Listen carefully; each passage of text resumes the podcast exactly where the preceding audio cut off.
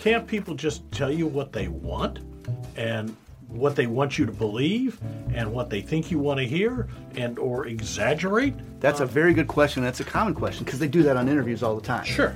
So one of the one of the advantages of well-designed pre-employment tests are, and, and not all providers have this, but it's a feature called a lie scale or a distortion score, which basically means there are, for lack of a better word, trick questions built into the questionnaire to identify if someone is trying to fake good, or sometimes if they can't read and they're just check boxes, checking boxes. So, for example, I'll give you one. Uh, sample question might be true or false, I've never argued with my parents.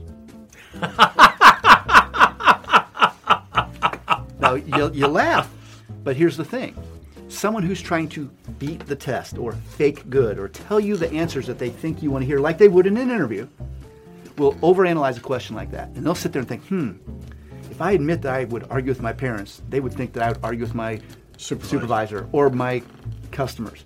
I don't want them to think I'm argumentative, so I'm going to say, no, I've never argued with my parents. Well, now you know they lie. Ding, ding, ding, ding, ding, ding, ding. Now you got it. So, and you know, we'll give them a couple. Yeah. But if someone's going to sit there and say stuff like that, then we know this was a creative writing exercise. And and I've had people say, "Well, look at they've got great results on this assessment. They look fantastic for the job." And then I see the distortion score being low, which indicates that they tried to fake good.